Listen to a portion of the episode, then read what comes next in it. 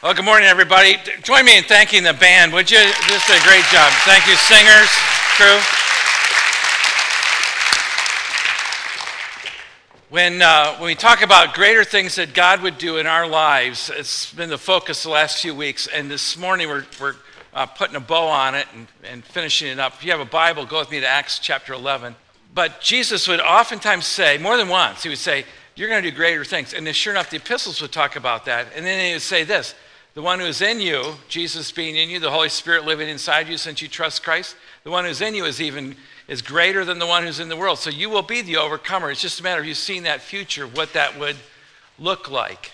And you always wonder, what would our city look like if masses of people came to trust Christ, if we shared our faith freely and more people trusted Christ and they grew in the Lord and became more looking more like Jesus? What would that be like? I tell you what it would be like, Acts chapter 8.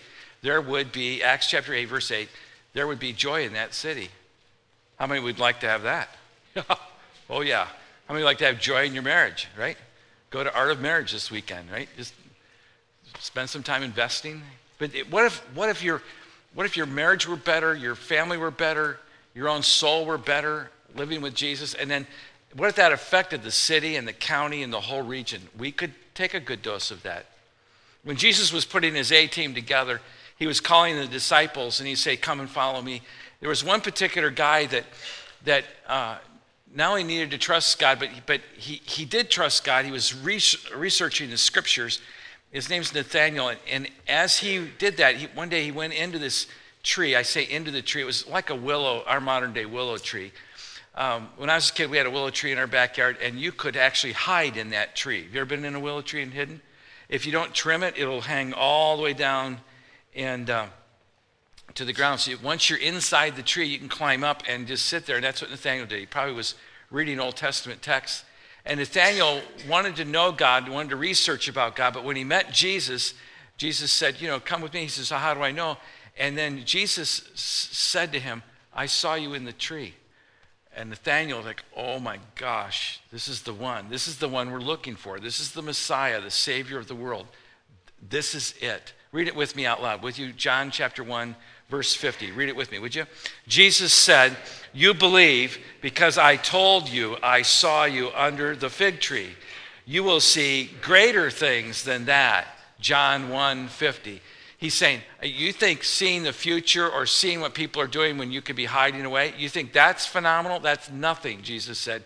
When you trust me and walk with me in personal faith, you're going to do greater things. Well, here's the it's kind of a crazy cool thing. Hey, here's the good news.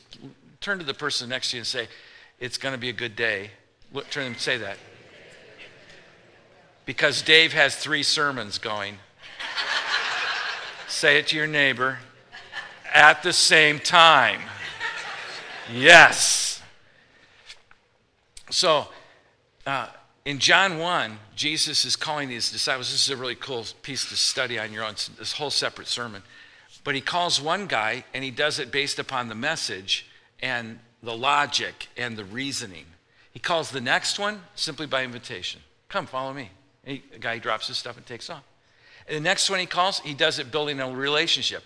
The next one he calls is like Nathaniel, saying, I, I know about this. It's a deeper thinking, philosophic mind.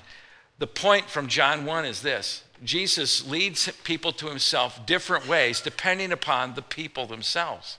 So it is with you. Sometimes you're, you're going to help someone come to Christ, but they have a different perspective on the faith or they process it differently. And that's one of the real benefits of having lots of Christians around you because when you can't quite figure it out, one of your buddies, when they meet the community of faith, someone's going to tap in and know and understand that person and how they process the faith. And that's the real beauty of the body of Christ. And, and so I say that to you to say that sometimes you're going to share your faith. Sometimes you're just going to live the life and then give your testimony. Some of you are going to do it through relationships. Some are going to do it through philosophic thinking. And others are just going to do it by logical, here's the message, this is what Jesus did. And all of those are legitimate means because they all go to the same end, which is people embracing Christ. Now, what does that greater look like from John chapter 1? What did Jesus, what did Jesus uh, mean when he said, uh, You saw me under the tree, uh, I saw you under the tree, and I'm telling you, uh, when you follow me in faith, greater things are going to happen. Well, today, what I want to do is I just want to walk with you through one chapter and kind of um, make observations of Acts chapter 11, one chapter, just to see what this greater kind of future looks like. Because when it happens, here's what will happen, just by way of summary. You're going to face greater challenges in your life when you tell your faith story. When you go out on a limb and tell your faith story to somebody, and uh, then you may give a testimony, or you say, I will pray. Do you mind if someone shares a, a heartbreak with you and you say, Could I pray for you? And then you start to pray for them, or you have your small group pray for them. You're going to face greater challenges because there are going to be problems you cannot solve. They're going, to, they're going to face you with things you've never experienced before. And it forces you to trust God in a way that you never otherwise would. But that's not all. You're going to have just greater challenges. It's going to stimulate greater growth in your own life, and it's good for you. It's growth that you would never otherwise have. Once you let it out of the bag it's you're believer in Christ, you're Christ follower, now you're, you're working to live up to that high calling of Christ in your life. And Christians who've grown this way, this is humbling but you look up and you see just how good God is and how He works you through and grows you up. And that leads you to that third phase, which is the greater joy. There is no greater joy than to hear your children follow in the truth. John wrote, and, and it's true. You lead someone to Christ, you help them grow in the Lord. You, it is unexplainable kind of joy. It's incredible. So, what does that future look like? Because we're thinking, okay, if, if more people came to trust Christ, what would that look like? And Acts unfolds that for us. Acts chapter 11 is just one slice of the chapters of Acts. Acts is a historical account of what happened right after the resurrection of Jesus. So this is, these are first generation Christians. Everybody in the book of Acts is hearing about Jesus pretty much for the first time. Nobody comes from a deeply religious, you know, Christian perspective. Why? Because Jesus has just risen from the grave. I think it's amazing that these believers who have no they have no roadmap. They have no heroes of the faith. Um, they, they don't even have a complete Bible. I think it's phenomenal that the church in Acts even made it because they didn't have nice chairs and nice carpet, clean restrooms, children's programming, a killer band, wonderful PowerPoint. I don't know how the church made it without the PowerPoint. I, frankly, I, just, I don't know how they succeeded for 2,000 years. But here's the deal what they had was this they had Jesus, write this down, and they had they had the assurance that Jesus said, You're going to be just fine. In fact, you're going to do even greater things. You're going to have a greater impact than the previous generation. Now, from Acts chapter 11, here's what the face of the future looks like. And what I'm going to do, I'm going to read through the, the chapter and I'm just going to make observations. This is something you can do too. It's a basic Bible study method, and it, it's just the science of observation. So here we go. Chapter 11, verse 1 the apostles and the believers throughout Judea heard that the Gentiles also received the word of God. Stop there. The apostles, these are the leaders of the church and the believers at the congregation throughout Judea. That's the religious, that's what we would call Israel today, South Israel. And they heard the Gentiles, these are non Jewish people. There are different categories in the Bible. The Bible talks about Jews, right? And everybody else is considered a Gentile. Okay? You say, well, I'm Polish, or uh, I'm from Eritrea, or Somalia, or Philippines, or Australia. It doesn't matter where you are. If you're not Jewish, you're considered Gentile. The only exception to that is if you had like a Jewish dad and a Gentile mom, then you're a half breed. That's what that would be called. And they called them half breeds. And that, that was the term Samaritan. Okay? So in the Bible, you had really three groups of people. You had Jews, the inner circle of God's anointed, uh, kind of the hand of God on those people, God's chosen people throughout the Old Testament. Then you had these Samaritans who were mixed blood, and then you had Greeks, or, or, and that's everybody else. And that's probably who we are, okay? We are everybody else. And so when he says the message of Jesus goes to the Gentiles, what, what we understand is this the gospel will go to places that we never expected it to go. Why? Because when, when Jesus died on the cross, he came unto his own, John says, and his own did not receive him. So to whoever who receives him, he gives the right to become children of God. This is no longer a Jewish faith. This is a faith for all people.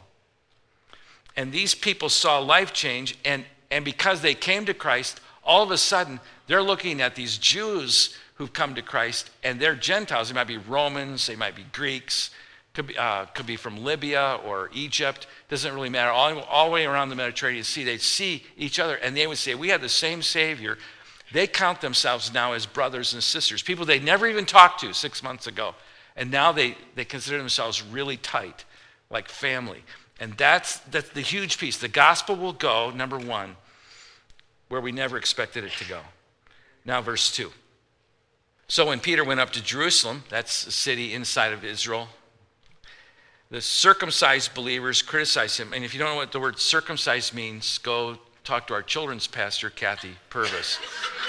She's not in here, is she? Oh, you are here. Ah, shoot. You are welcome. Just so you know, in the last service, I, I put it on Mike Clark, so it, it wasn't on you all the way. Okay. Right. I'm sending them to Mike. Okay, good. Uh, Jews were circumcised, Gentiles were not circumcised. Here's the deal they, they had customs that we, we don't even realize. So we would do things because we're just Romans or Greeks, whatever we are, because of our custom, we do things and they would go, oh, no, it's not the way you do it. And so they're having dinner together and they ate with them. And that, that was grounds for criticism. They didn't like this mixing. Yeah, they don't like that at all you have to understand this that even though you're making strides for a greater future, just because you have the same mission doesn't mean you, everybody in the room is automatically mature, and, and, or everybody in the room has the same taboos and the non taboos. These are cultural, they're family, they deal with history, and they're all part of who you were coming up to this point. But now you are a new creation in Christ. You're a brand new person. The old is gone, the new has come. So don't think it will necessarily be easy. There'll be easy, great days. But there'll be days that will be challenging because even within the family of God, there'll be criticism from within. Conflict, here's the deal, will get you off of your game, which is helping people come to know Christ. You see, Jesus didn't, when he died upon the cross and he rose again, he said, Now you follow me. When the reason he left you on earth as your believer is to help other people come and to give him glory in the midst of that. Otherwise, your, your life is not to be just a kind of ho hum life. Your life is to be spectacular, wonderful adventures of faith. This conflict gets you off of that kind of venture of faith because now you've got to solve the problem. And it keeps you from spreading the good news. It makes the internal conflict what you focus on. It needs to be solved. And what God does is He just chooses Peter. He says, We'll solve this once and for all. He picked the loudest mouth in the group. His name's Peter, verse 4. Now, Peter told them the whole story. Starting from the beginning, he tells them the whole story. I was in the city of Joppa praying, and in a trance I saw a vision. Now stop there. Here's the vision. The vision was in this trance, almost like he goes to sleep, has a dream. He sees a sheet come down with animals on it, and the Lord says, Eat. He goes, I don't eat that stuff. I'm a Jew. He goes, Oh, yes, you do. You can eat this stuff. He goes, Oh, no, I don't. Oh, yes, you do. Oh, no, I don't. Oh, yes, you do. And they go round and round in this dream until Peter finally realizes God is breaking down every barrier even down to my customs, the stuff I thought was important. Everything he'd been taught from the Old Testament, because these are just Old Testament foods that we're restricted on. You know, we have within our own customs things that we like to eat and don't like to eat. You ever gone out to eat and you, before you go, you, you get online and go, oh, let's go there. Let's go try this. Oh, then you see the food. They're eating lamb's eyes. Maybe not. You know, I just want a hamburger, you know. And, and I always ask my kids, they say, well, why is a hamburger so appealing? Well, it's okay. Don't want to eat a lamb. A lamb is so cute. So a cow's ugly? I mean, is this the death penalty for a cow because he's big and can't complain? Yes, you know. But that's the custom you grow up with. In another part of the country, other animals are to be eaten, and it was fine. And God is telling Peter, this gospel is not just for your culture, not just for your people, not for your kind, if you will. It's going to be for all people in all places. And even with the criticism, Peter realizes here he will learn lessons he thought he already knew. He knew that this grace that he was saved but with from Jesus himself, he knew that grace would also sustain him, but he knew that grace was the same grace for every other household, no matter what they ate or no matter what their custom was. And he'd have to repeat that lesson. Isn't that true that happens in our lives too?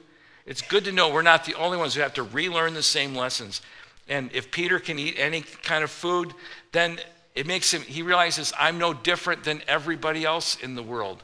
And this is the step, by the way, God uses that culture food piece to say this gospel is too good to be kept to one people group. It's going to go worldwide. It's going to go to other cultures. This addresses race and cultures and histories all at once. And Peter realizes, I'm going to learn a lesson, and, and the whole world is going to know this Savior is for the entire world. And it crosses all the boundaries. Well, let's pick up now verse 11. Right then, three men who had been seen, uh, who had been sent to me from Caesarea, stopped at the house where I was staying. The Spirit told me, that's important to get that. The Spirit told me to have no hesitation about going with them. You have prompting of the Spirit in your life right there. Six brothers also went with me. We went entered a man's house. He told us he'd seen an angel appear at his house. And it said, Send to Joppa for Simon, who's called Peter. And he will bring you a message through which you and your household will be saved. Get this the Holy Spirit moves in the lives of these people and you're going to see, when you give your testimony, you're going to see the active hand of God. There'll be moments you cannot explain how you got this conversation or where you got this conversation or how you got to this point in the conversation when you entered and bring Jesus into the conversation, but you'll find it to be God moments. And the Spirit will prompt you when to speak and when not to. When you tell your faith story, there will be moments that are aha moments. And, and even for those who are listening to the testimony, they're getting the content of it, but you're realizing again how rich and how beautiful your own faith is. Oftentimes, in your own telling of your own story of your own faith, God builds your faith. He doesn't just build the faith of the people you're talking to, He builds your faith. He lets you see what He's up to in, in your life. And here's the miracle God is up to something great in the world. Here's our prayer God, you're up to something great right here. So if you're up to something great, I just want to be there to see it. I just want to be there to be a part of it. I just want to be there to, to, to engage with it. And I want to see the joy and the glory that comes from all this. God's going to do something great. I just want to be there when it, when it happens. So the Holy Spirit will, will change the power base, really, of your life. And he, and he does that in, in a miraculous kind of way, an unpredictable kind of way. Um, verse 15 now. As I began to speak, the Holy Spirit came on me. There it is again. As he come on us from the beginning, verse 16. Then I remembered the Lord said to him, John baptized with water, but I'm baptizing you with the Holy Spirit. Now, wow, they're going back to John's baptism and now the Spirit baptism. I'm baptizing you with the Holy Spirit. So if God gave them the same gift that he gave us who believed in the Lord Jesus Christ, who was I to think I could stand in God's way? You see, we always think in terms of distinction that, okay, you can come into the family of God, but only so far. You know, you're going to be at this level, because we're always all about these levels and who's ahead and all that. And the Holy Spirit says, no, I baptize you with water. Now I'm going to baptize you with the Holy Spirit. And that same faith that saved me saves these other people. So our faith is really the same. There's no difference. That's why the Apostle Paul would write later Galatians there is no difference. There's no male, no female, no Jew, no Greek. There's slave, no free. It doesn't matter. You're all one in Christ. And they're beginning to learn that lesson. And we are still. And the Holy Spirit really changes kind of the power base of the way life is done. And you've been speaking for Christ. You've had this happen if you've ever given your testimony. And then you remember, go back to verse um, 16 then I remembered what the Lord had said. Have you ever done this where you're, you're giving testimony, you're telling a story, you're saying, This is how I came to Christ, or this is where the Lord answered prayer, and then you remember something you've not read for a long time, and you go, Wow, that's good. Who brought that to remembrance? The Lord did. I say, I think it's in those moments, those are God moments, and He's working in my life, through my life. It's happening to us because the one who is in us is greater than the one who's in the world. And so he works in our lives even as we speak. There are moments that's happened with me where I'll say something and I'll say, Yeah, you know, and then I'll, say a phrase because life is tough, and I go, Yeah, but you know what? That ended up for good. That was really bad, this, this, and this. But God turned it around, used it for good. And then I realized, Oh my gosh, I think I just quoted the life of Joseph. You know, God, eh, people intended it for bad, God used it for good. And I began to give to them bits of the Bible without even realizing it. And I go, you know, I'm not that good, Lord. I am not that good. It has to be of the Lord that this would happen. Well, back to the scripture again, verse 18.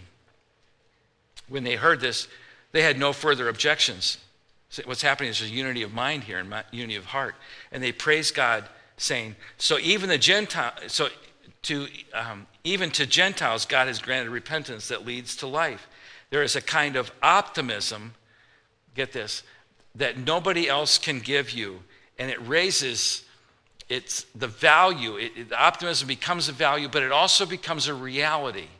This is important. It isn't just optimism like, oh, maybe someday we'll have optimism. No.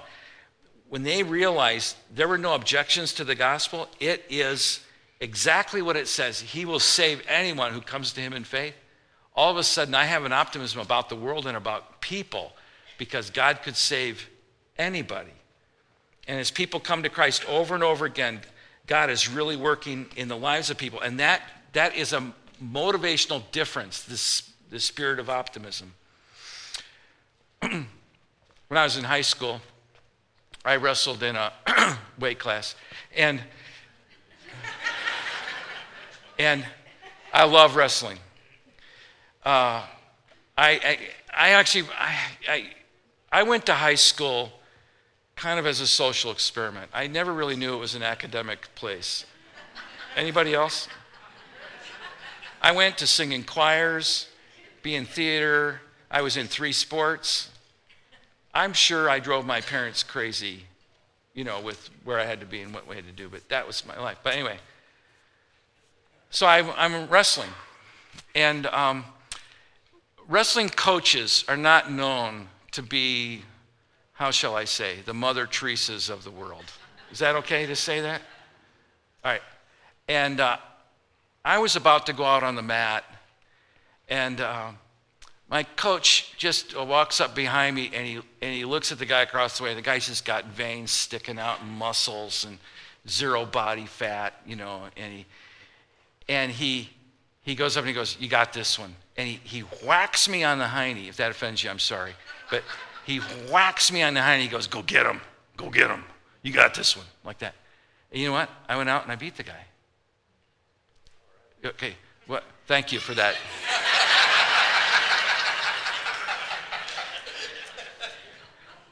but here's, here's the point of that I did not get that whack, did not make me stronger, didn't build muscle, right? It didn't give me a new skill set, it didn't give me more perseverance. It did not, it did not change, um, uh, it didn't give me a new move. It didn't make me smarter on the mat. You know what it did? It gave me confidence.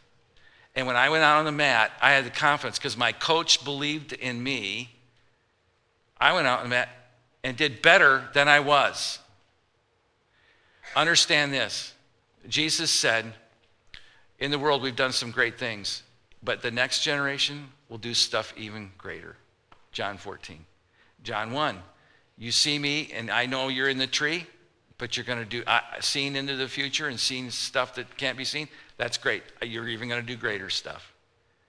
And you know what? Within weeks of the new church, guess what happened? They did greater things. People came in one day, Acts 2. 3,000 people came to trust Christ. Can you imagine that was? Then they got baptized. Then they lead more people to Christ. And they, then, then persecution hits. And it's not a happy day, but that spreads the gospel around the world. And within one generation, they're around the known world of the Mediterranean Sea. It is greater. There's an optimism when you know that the Father in heaven believes in you and Jesus is cheering you on, and the Holy Spirit inside of you is saying, You can do this in the power of the Spirit. You can do this. And optimism becomes not just a value, but it becomes a reality. Verse 19. Now, those who had been scattered by the persecution that broke out when Stephen was killed traveled as far as Phoenicia, Cyprus, and Antioch, spreading the word only among Jews. Stop there. Why did they scatter? Because Stephen was killed. Stephen, Acts chapter 6, is the first martyr. Stephen is a believer in Jesus. He tells the story of how he comes to this reality, this check in his life to go, I live this way, and now I believe in Jesus. And they didn't like it. and they didn't like it so badly that they picked up stones and they killed the guy. Now, he became the first martyr for the church. And what happened then, by the way, when people don't like the gospel, it isn't the gospel they don't like. They don't want to give up their own stuff. They still want to be in control of their own life. They want to be the king of me. They want to run their own route. So when you tell them something that he, Jesus could be Lord of your life and change your life, they don't want something by taking over because they're not desperate enough. And that's what happened with Stephen. So they killed him. Well, when they killed him, then people spread. I mean, they just, they just packed up. They came home that day, they bagged up their stuff, and they got out of town. And they went into the Great Sea, which is the Mediterranean Sea. They went to Cyprus, they went to North Africa, they went to northern uh, side of Europe up by Turkey. Uh, they, they got out of town because they didn't want to be next being killed. But what they did was they took the gospel with them. So even when it was bad, even when times were tough, God still used it for good. And the principle that I, I learned from this is that ministry is going to be hard. It's going to be tough. And it will be a burden. You'll, you'll have the memory because some of those believers, they knew Stephen and they knew this was hard.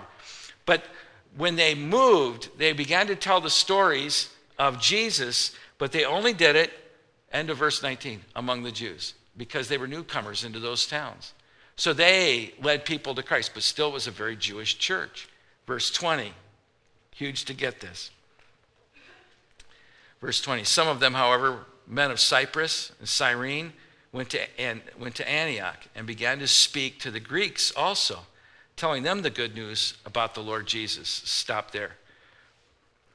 Um, Cyprus, you know where that is? Think of the Mediterranean Sea. You know what the Mediterranean Sea is, right? To the south is Africa, to the north is Europe. And the boot into the sea, what's the boot? Italy, very good. All the islands that are next to the boot, that's Greece, right? and off to the side there is Turkey. Okay? Um, the other end is France and then Spain and uh, what's it called? Gibraltar, right? Remember this now from eighth grade world geography? Oh, yeah. Yeah. I went to that class too. Didn't really take notes, but I did go. Um, so I could wrestle and play football. Amen. Well, Cyprus is an island uh, in the Mediterranean Sea. Some people just went to the island and they became believers there. Okay? But guys from that island were probably doing business in Antioch. So when they came back to Antioch, they started telling the good news to not just Jews, but now to Gentiles. These are the outsiders. A group uh, of guys from Cyrene. Where's Cyrene? It's in Libya, actually. It's North Africa. Libya, lovely place to vacation. You looking for a place to vacation this summer? Go. Leave me your car keys before you go, because you may not be back. But Libya was uh, one of the early outposts of the gospel. Business people would travel back to Antioch. Where's Antioch? Go to Turkey. It's in southern Turkey, right at the kind of the corner where the Mediterranean Sea turns a corner. So it's north of Israel and Syria and Lebanon. It's north of that. And here's the thing about Antioch Antioch was um, founded, I think, around 400 years before Jesus came by one of the generals under Alexander the Great. So this is a city that's got great history, but it's a very cosmopolitan town. It's, it's a world travel town. It's no doubt a trade port. So these guys are doing business, and when they get there, they begin to explain the gospel. It's the outsiders who begin to explain the gospel to people in Antioch, but not to the religious crowd. They are explaining the gospel to, new, to, to people far from Jesus, to Greeks, to non Jewish people. Now, why is that significant? Because the gospel is crossing barriers that it's never crossed before. In fact, it's knocking them down really fast. Now, some of us in the room, uh, some of us in the room have parents who are Christians, grandparents who are Christians, great grandparents who were, you know, godly people who attended the church and they taught Sunday school and sang in the choir. And so you have that godly heritage. It's a wonderful thing if you have it. And if you have it, you're what we would call the religious crowd. But you know that that religious crowd may not be able to reach irreligious people as well. Some of us in the room, though, uh, you'd say, well, I'm the first generation of believers in my house. My, my, my grandparents, I don't know where they are. I don't know where they are spiritually, nothing. They're just blind. They're obstinate. My parents never really loved Jesus or know about him. They go to church at Christmas and Easter. I'd be about it. We just didn't really know much.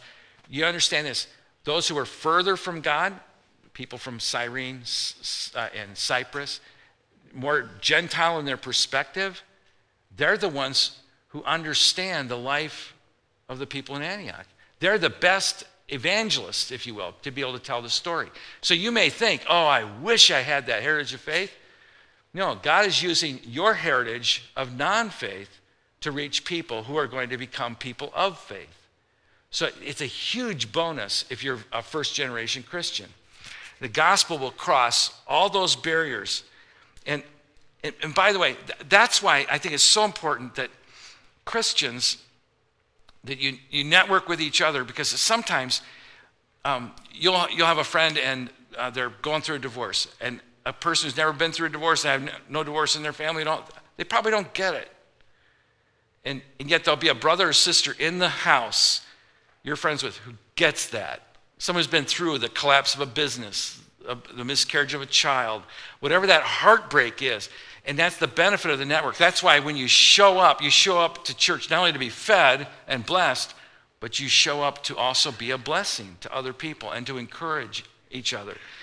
So much more, Hebrews says, as you see the day approaching. So the gospel will cross all of those barriers, and the thing that you may think might be the weakness of your own faith may actually, God may be using it in a great way. That's verse 20. Verse 21 the Lord's hand was with them. A great number of people believed, turned to the Lord. What's not to like about that, huh?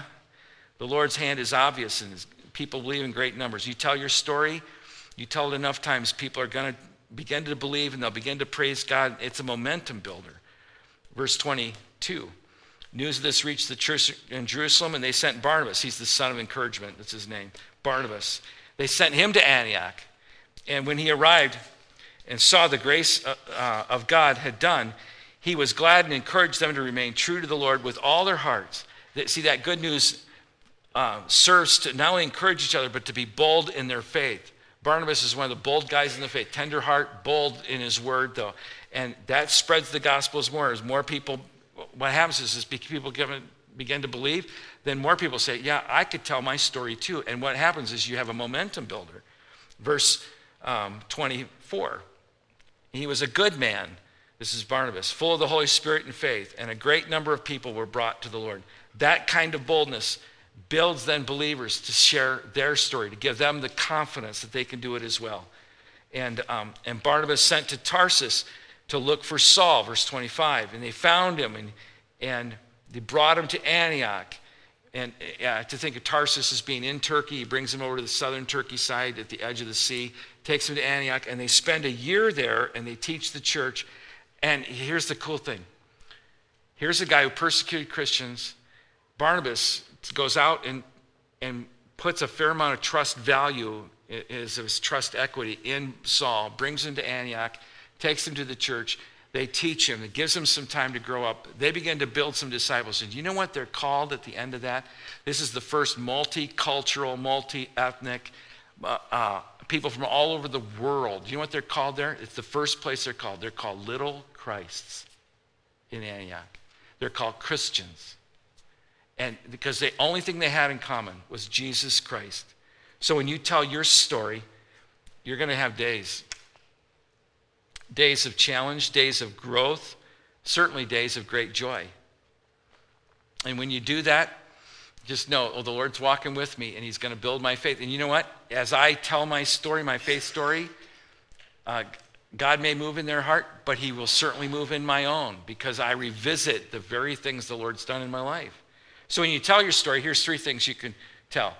Um, one is what your life was before Christ, and then when you met Christ, that's the second point, and then your life since Christ.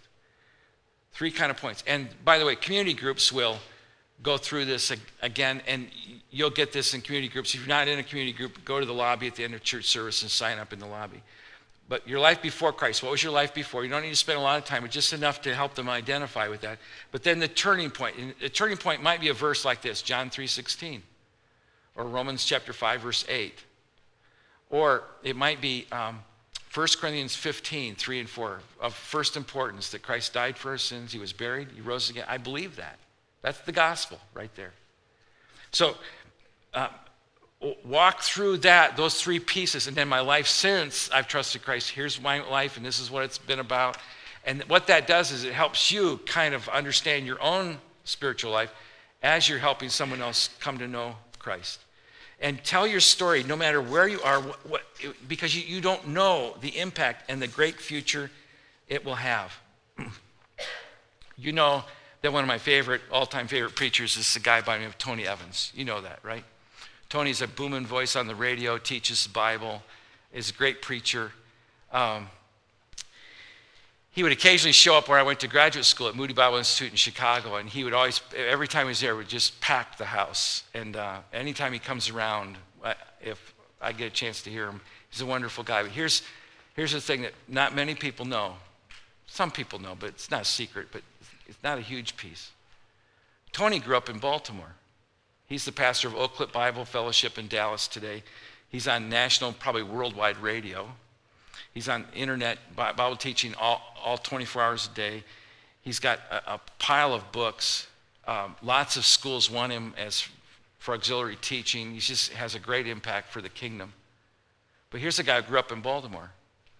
His parents didn't know Jesus when he was growing up. Tony's dad was a longshoreman, I think, by definition. He got on a bus one day coming off of a job and was picking up some stuff off the bus and someone had left a brochure that explained the gospel. And Tony's dad sat down and read that. That became, that became Tony's dad's journey to faith. Tony's dad then trusted Christ, but no one else in the family knew Christ. And then Tony's dad uh, had a character change. He began to love his wife and pay attention to his kids. He became good at not only working, but coming home and bringing the check home at the end of the week and staying with his wife and kids. And, and it, he just became annoyingly wonderful as a person. How many of you'd like to have a, a husband who is annoyingly wonderful? Seven of you. Okay, good. The Art of Marriage booth is in the lobby. Let's go sign up. The kids come to know Christ, Tony being one of them, coming to know Christ. But mom, Tony's mom, she doesn't come to know Christ. She is just annoyed by how wonderful her husband is. And finally, she breaks down and says, I don't know what you have, but I want it. It's just driving me crazy. And she came, became Christ. By the way, they're still married they're, and living in Baltimore. And uh, sweet Christian couple. But here's the deal whoever left that brochure led a longshoreman to Christ that son who came to Christ later became the leader in, I think, one of the better churches in the country and became the author of a pile of books that are some of the best books. Some, one, of my best systematic theology books is from Tony Evans. But that's not where it stops. This is greater, isn't it? This is greater. Tony's kids, uh, Anthony Evans, is a singer uh, and an acclaimed great Christian gospel singer. Uh, Anthony Evans is his name. His sister, Priscilla Shirer, is her married name. She, she's one of the top popular Bible teachers today. She's out on, on uh, it, well, she has books. I'm, I'm, I'm reading a couple right now, but she's on uh, DVDs and she does conference work as well. I mean, you don't understand how, we just don't see how much greater it could be, the impact, because some guy left a brochure on a bus. I could have done that. And we get home to heaven go, ah, yeah, I, I led Tony Evans' dad to Christ. well, I didn't really. I just, I dropped this brochure on the bus seat. I mean, how easy is that? You have no idea when you say to a person at work, Do you mind if I pray for you? Do you mind if my small group prays for you? You have no idea what that does to them.